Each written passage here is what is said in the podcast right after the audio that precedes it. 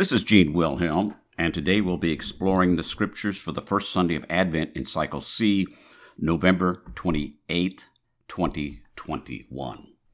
It's interesting to me that uh, sometimes we don't think about the fact that the first Sunday of Advent is the first Sunday of the new liturgical year. And this year, uh, the majority of the gospel readings, uh, especially during ordinary time, are going to be from the Gospel of Luke. That's why it's called Cycle C. A is Matthew, B is Mark, which we just finished, and C is Luke. And John is scattered throughout there, particularly at special occasions. The uh, church ended the previous liturgical year, the cycle B, telling us again about Christ's second coming and how to, that we need to live each day as though that coming could be today or tomorrow or, or the next day or maybe even in the next minute. In preparing to celebrate his first coming, that is Advent, the church uses readings that deal with the second coming to remind us to begin with the end in mind, our earthly death and entry into eternal life. With that, let's take a look at the first reading, which is, and I'm sorry for the shuffling of the pages, from Jeremiah chapter 32, 14 to 16. You notice that some of these readings over the last several Sundays have been very short. And again, this one's very short, and it's a prophecy. Uh, Jeremiah was a prophet, uh, and uh, he was a prophet when uh, the, the people were being exiled and, and were in exile. He says, The days are coming, says the Lord. And again, that word Lord is uh, the one that uh, in the Jerusalem Bible is translated Yahweh, and in the ancient or the more ancient English Bibles, it would have been Jehovah. Uh, and it's the name that God revealed to Moses at the burning bush. It says, The days are coming, says the Lord, when I will fill the promise I made to the house of Israel and Judah. Okay, well, when did he make that promise? Well, he made a promise, several promises. He made a promise as early as immediately after the fall and before Adam and Eve were expelled from the garden that he would send a Savior. He made the promise again uh, that David would have a heir on his line forever. And so he, that promise was made. Uh, and we see that same promise uh, several times. And, and, it goes on to say, in those days, in that time, when the time is right, in Greek, the word is the kairos, the appropriate time, I will raise up for David a just shoot. Now, shoot is uh, I, I, recently had some uh, beavers gnaw down some fruit trees that I had, and I cut them back to the ground so that somebody wouldn't hurt themselves on the stumps. And the shoots are coming back up, which reminds me so much of that uh, uh in in the book of Job, which I believe is chapter 14, verse 9, it says, There's always hope for a tree. Let it scent water and it'll send out fresh shoots. And and that's what has happened with these these trees that were planted on a creek bank. And God is, at this time, when Jeremiah is prophesying, things are pretty bleak for the people of Israel, the descendants of Abraham and Jacob. They are in a predicament, and religion is probably at a low point in their lives, and they are being uh, hammered by their enemies. But he's saying that in the proper time, when the time has arrived, he's going to raise up a shoot for David. Well, there's not been, there's not David's lineage is pretty well defunct at this point in time. But he's going to raise up a shoot. So he's even though the, the house of David will have been chopped off to the ground, he's going to raise up a shoot off of that stump. And in, in, in other places, he talks about the stump of Jesse, that he will raise that off. And let's look at Isaiah 42, or pardon me, 4, verse 2. It says, In that day the branch of the Lord shall be beautiful and glorious, and the fruit of the land shall be the pride and glory of the survivors of Israel. So after the return from Babylon, and several hundred years after that, Jesus is going to come. And with, with Jesus coming, the Messiah, what Jesus means Yahweh saves. It's the same as the name Joshua. And it means that the fruit the people of Israel, the new Israel, will become fruitful. He, the opportunity was given to the house of Israel first when Jesus was walked around uh, Galilee and, and Judah. For those for those people who were the physical descendants of Abraham and Jacob, to receive the fruit, become fruitful again. But they chose to remain barren.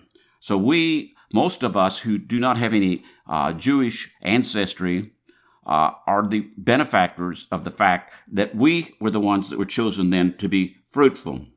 He shall do what is right in the land. So he's going to do justice. He's going to he's going to be righteous. He's going to do the right thing. He's going to be there to do all that needs to happen, that should be happening, that hasn't been happening among the people. Let's look at another couple of uh, verses out of Zechariah. Zechariah chapter 3, verse 8. Now hear, O Joshua, the high priest. Isn't that interesting that the high priest is Joshua, which is the same as Jesus? Jesus is the uh, later version of that, the Greek version of Joshua.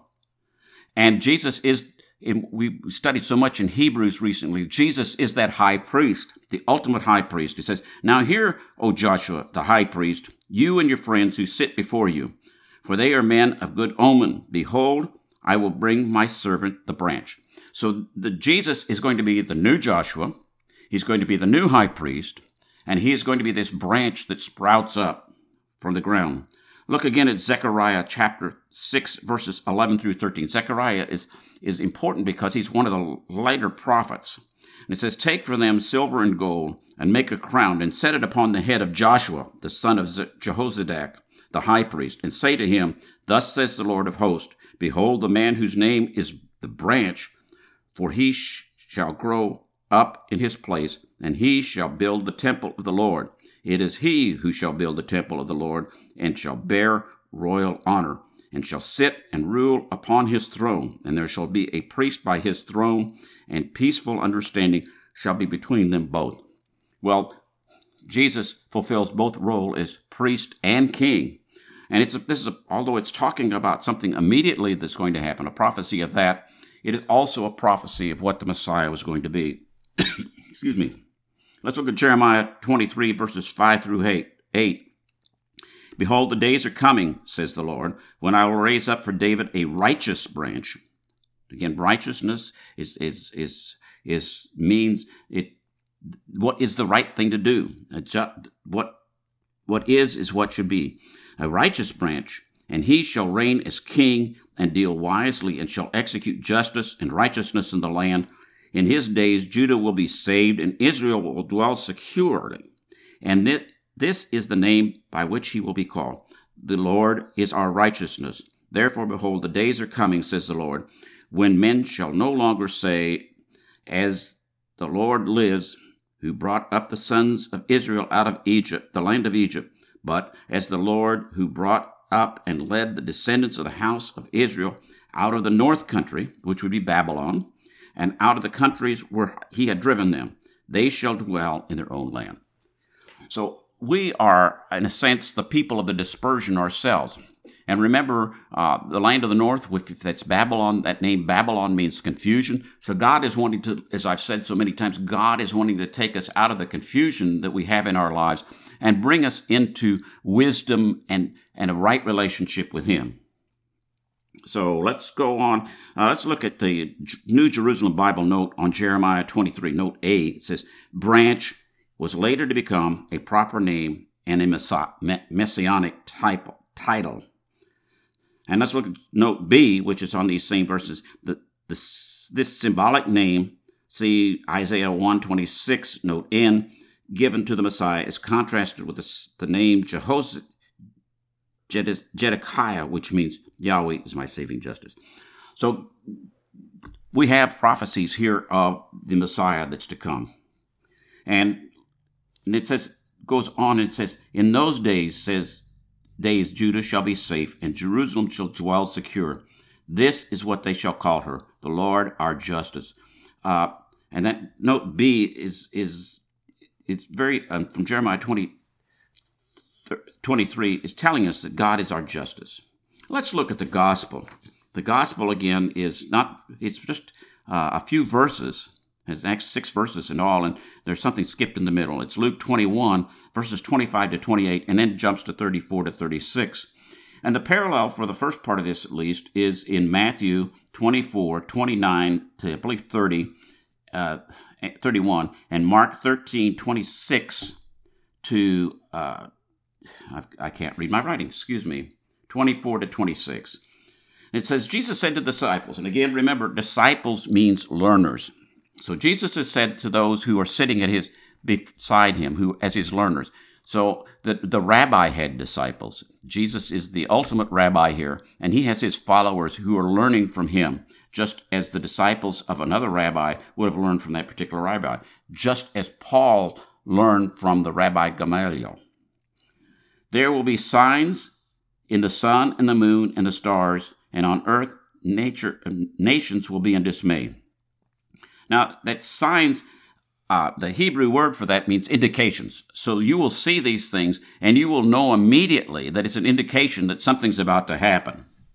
And this dis- dismay, we're translated as dismay here in the New, in the uh, New American Bible, is uh, one that really means anxiety. So there would be much anxiety. Sounds a lot like we have in our own times right now, not just in uh, the United States, but in a lot of places around the world. There's a lot of anxiety because there's so much happening that it seems unusual, something that we wouldn't think that would normally have to happen. And the earth, perplexed by the roaring of the sea and the waves, is what's, what's causing the anxiety. Now, Psalm 65, verse 7 uh, it says, and I'm going to quote from the New Jerusalem Bible this time. Uh, what I happened to write down from. You calm the turmoil of the seas, the turmoil of their waves. The nations are in uproar, in panic, those who live at the ends of the earth. Now, I, I just thought about this. This, this again reminds me of Jonah, where Jonah, trying to escape from God, got on a ship and he caused turmoil. He caused confusion he caused fear and anxiety in the lives of all those sailors as the high winds came. He, God was trying to get him back where God wanted him, and it took a storm on God's part to get Jonah's attention. And remember, Jonah was in the storm. He was asleep in the bottom, in the down in the, the bottom of the boat, and they brought him up. And when he was tossed in the, the sea, a, sw- a, a fish swallowed him, and three days later spit him up on the land close to where he got on the ship in the first place. So God allows storms and, and all sorts of turmoil to come into our lives when we do things that cause our lives to be out of order. We can disorder our own lives, and we suffer the consequences of that. We don't, we don't really need to blame God. Jonah never would have been in a storm. He never would have been swallowed from a fit, by a fish if he had been obedient to the Word of God. And in our own lives, oftentimes when we have all this turmoil in our lives, these stormy times, frequently it's because we are out of order and we put ourselves in situations where our lives can be in this turmoil and these storms. And so, but God is there. And if you remember in the story of Jonah, God calmed the sea when he got the means to get Jonah back where he needed to be, and the sailors were saved. And in the process, there was a conversion among the sailors that recognized Jonah's God as the God who controlled the seas. Excuse me. It says, People will die of fright and uh, alarm, fright. We don't see a lot of people die of fright these days, but there are a lot of people that are shortening their lives by allowing all the things that they fear to work on them. Uh, some people tell us that when you are fearful all the time, it changes some of the chemistry in your body as your body tries to react and respond to the fear and can cause all kinds of illness. Uh, perhaps a heart attack, for example, if you get things enough out of. And in, te- in anticipation what is coming on the world. So, are, are you fearful? Of what's coming on the world? If you are, yes, that's probably pretty natural from a human being. Human, uh, for a human being, from a human perspective, we live in this world, and when we see a disruption of what we think should be the order of the world, we become dismayed. We become agitated. We become fearful. If our eyes, though, are on God and upon the eternal life, if we keep do, start with the end in mind, if we are always looking forward to the eternal life that God wants us to have, or if you have read John Riccardo's book, Heaven Starts Now, we are supposed to have a taste of heaven here on earth now as a foretaste of what we will be experiencing in heaven. And it's available to us, but we have to pursue it. we can't sit around and mope and and do all the things that we would do that would cause us to get into situations like Jonah or some of the other people that we see in the Bible who got into situations where they their lives were totally out of order and they found all sorts of consequences of their sin and their disorder that caused them problems.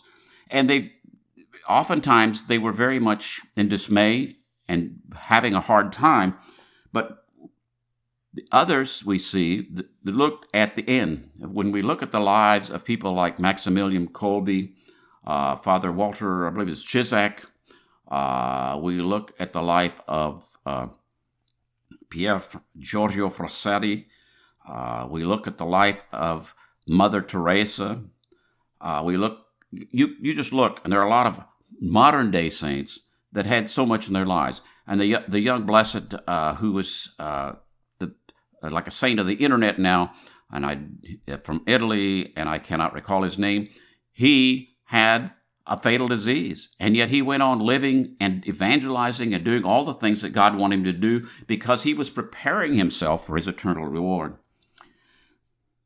It says, For the powers of the heavens will be shaken. So the powers of the heaven, you have to remember that the idea of a lot of people at this at the time when Luke was writing, particularly the Greek culture, uh, and and into that case also in the Middle East, the idea was that there were spirits in the spheres above the earth, which could be angels, but they were in control of things there, and that each country had at least one angel up there in the sphere. And so all what this is saying, this is all being disrupted. The order, the order in the heavens has become disorder, and that disorder has is come to the earth.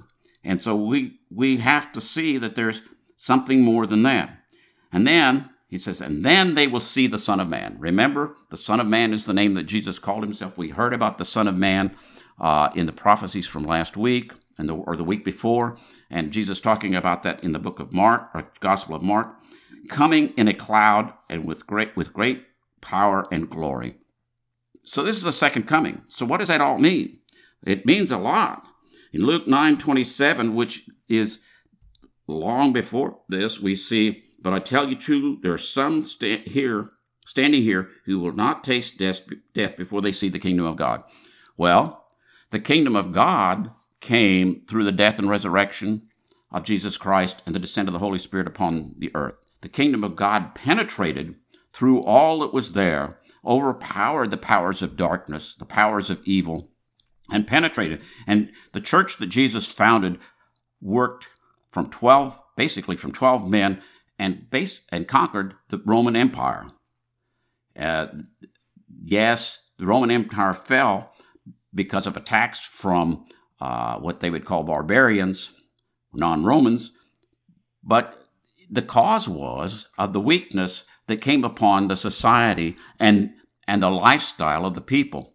And we have to be very careful in our own lives, in our own country, that we are the ones that do not allow ourselves to, to succumb to the culture that says that anything you do is okay and that all sorts of, of perversities are taking place. We do not need to be a part of that.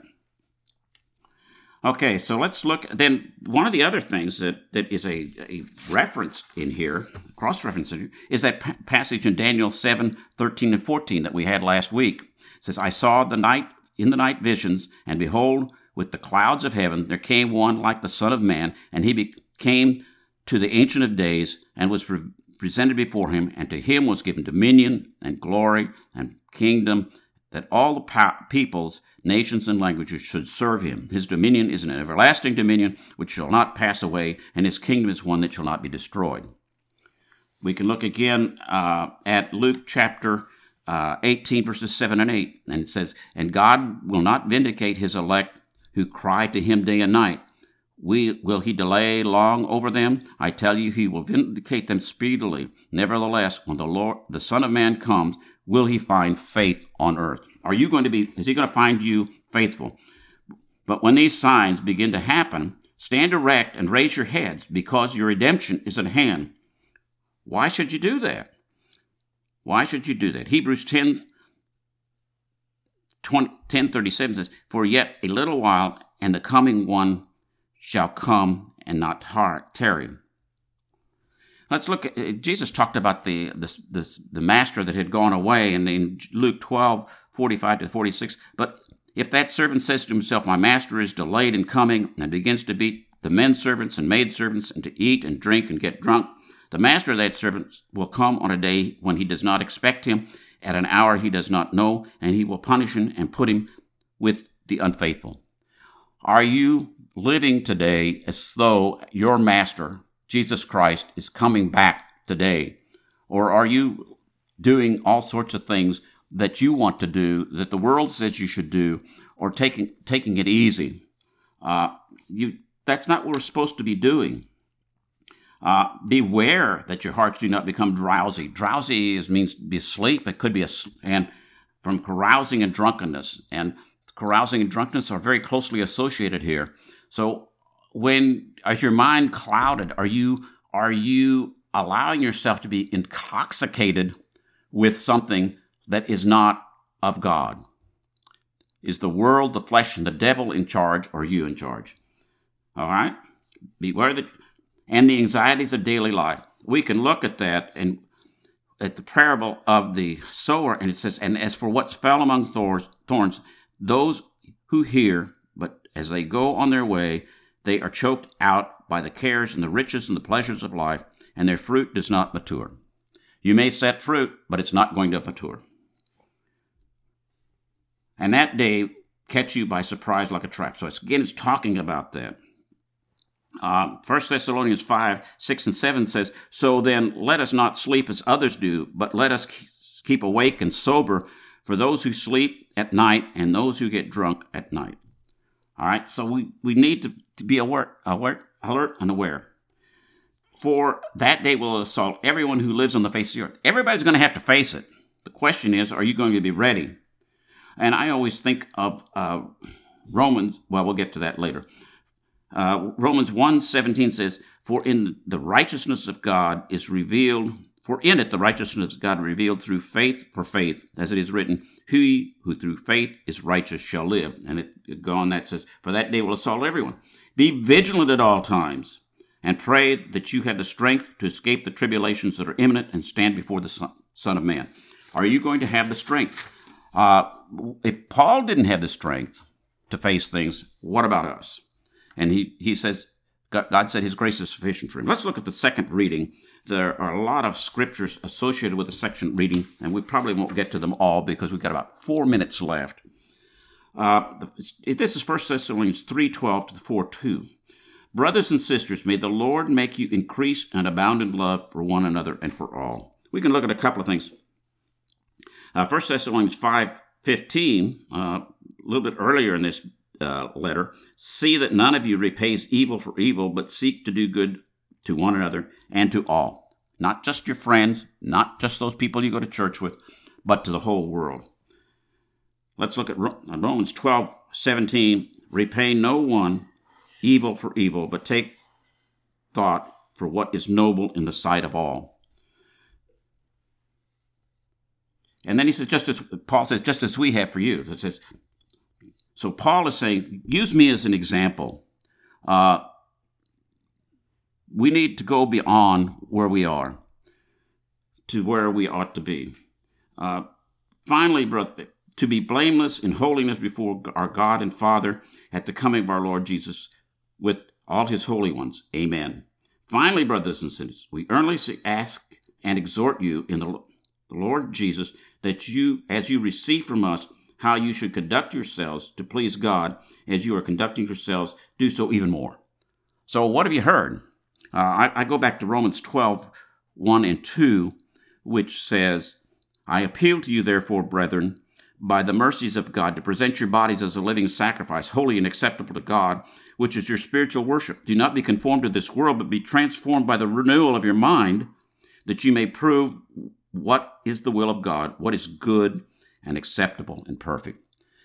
If we hear God's word and we make it a part of ourselves, we're supposed to put it into practice. That's what James tells us that faith without works is dead. If you hear the word, do what the word tells you. And uh, uh, let's take a look at. Uh, well, let's. We don't need to go there.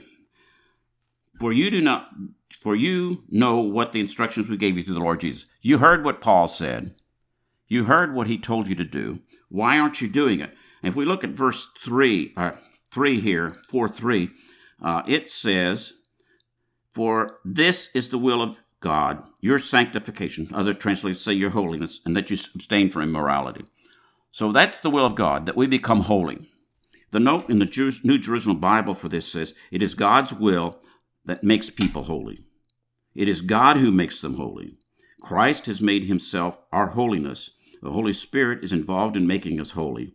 Christians, however, must make use of the gift. The title, the Holy Ones, is common, and there are a number of spirit, uh, scriptural verses there uh, that go along with that.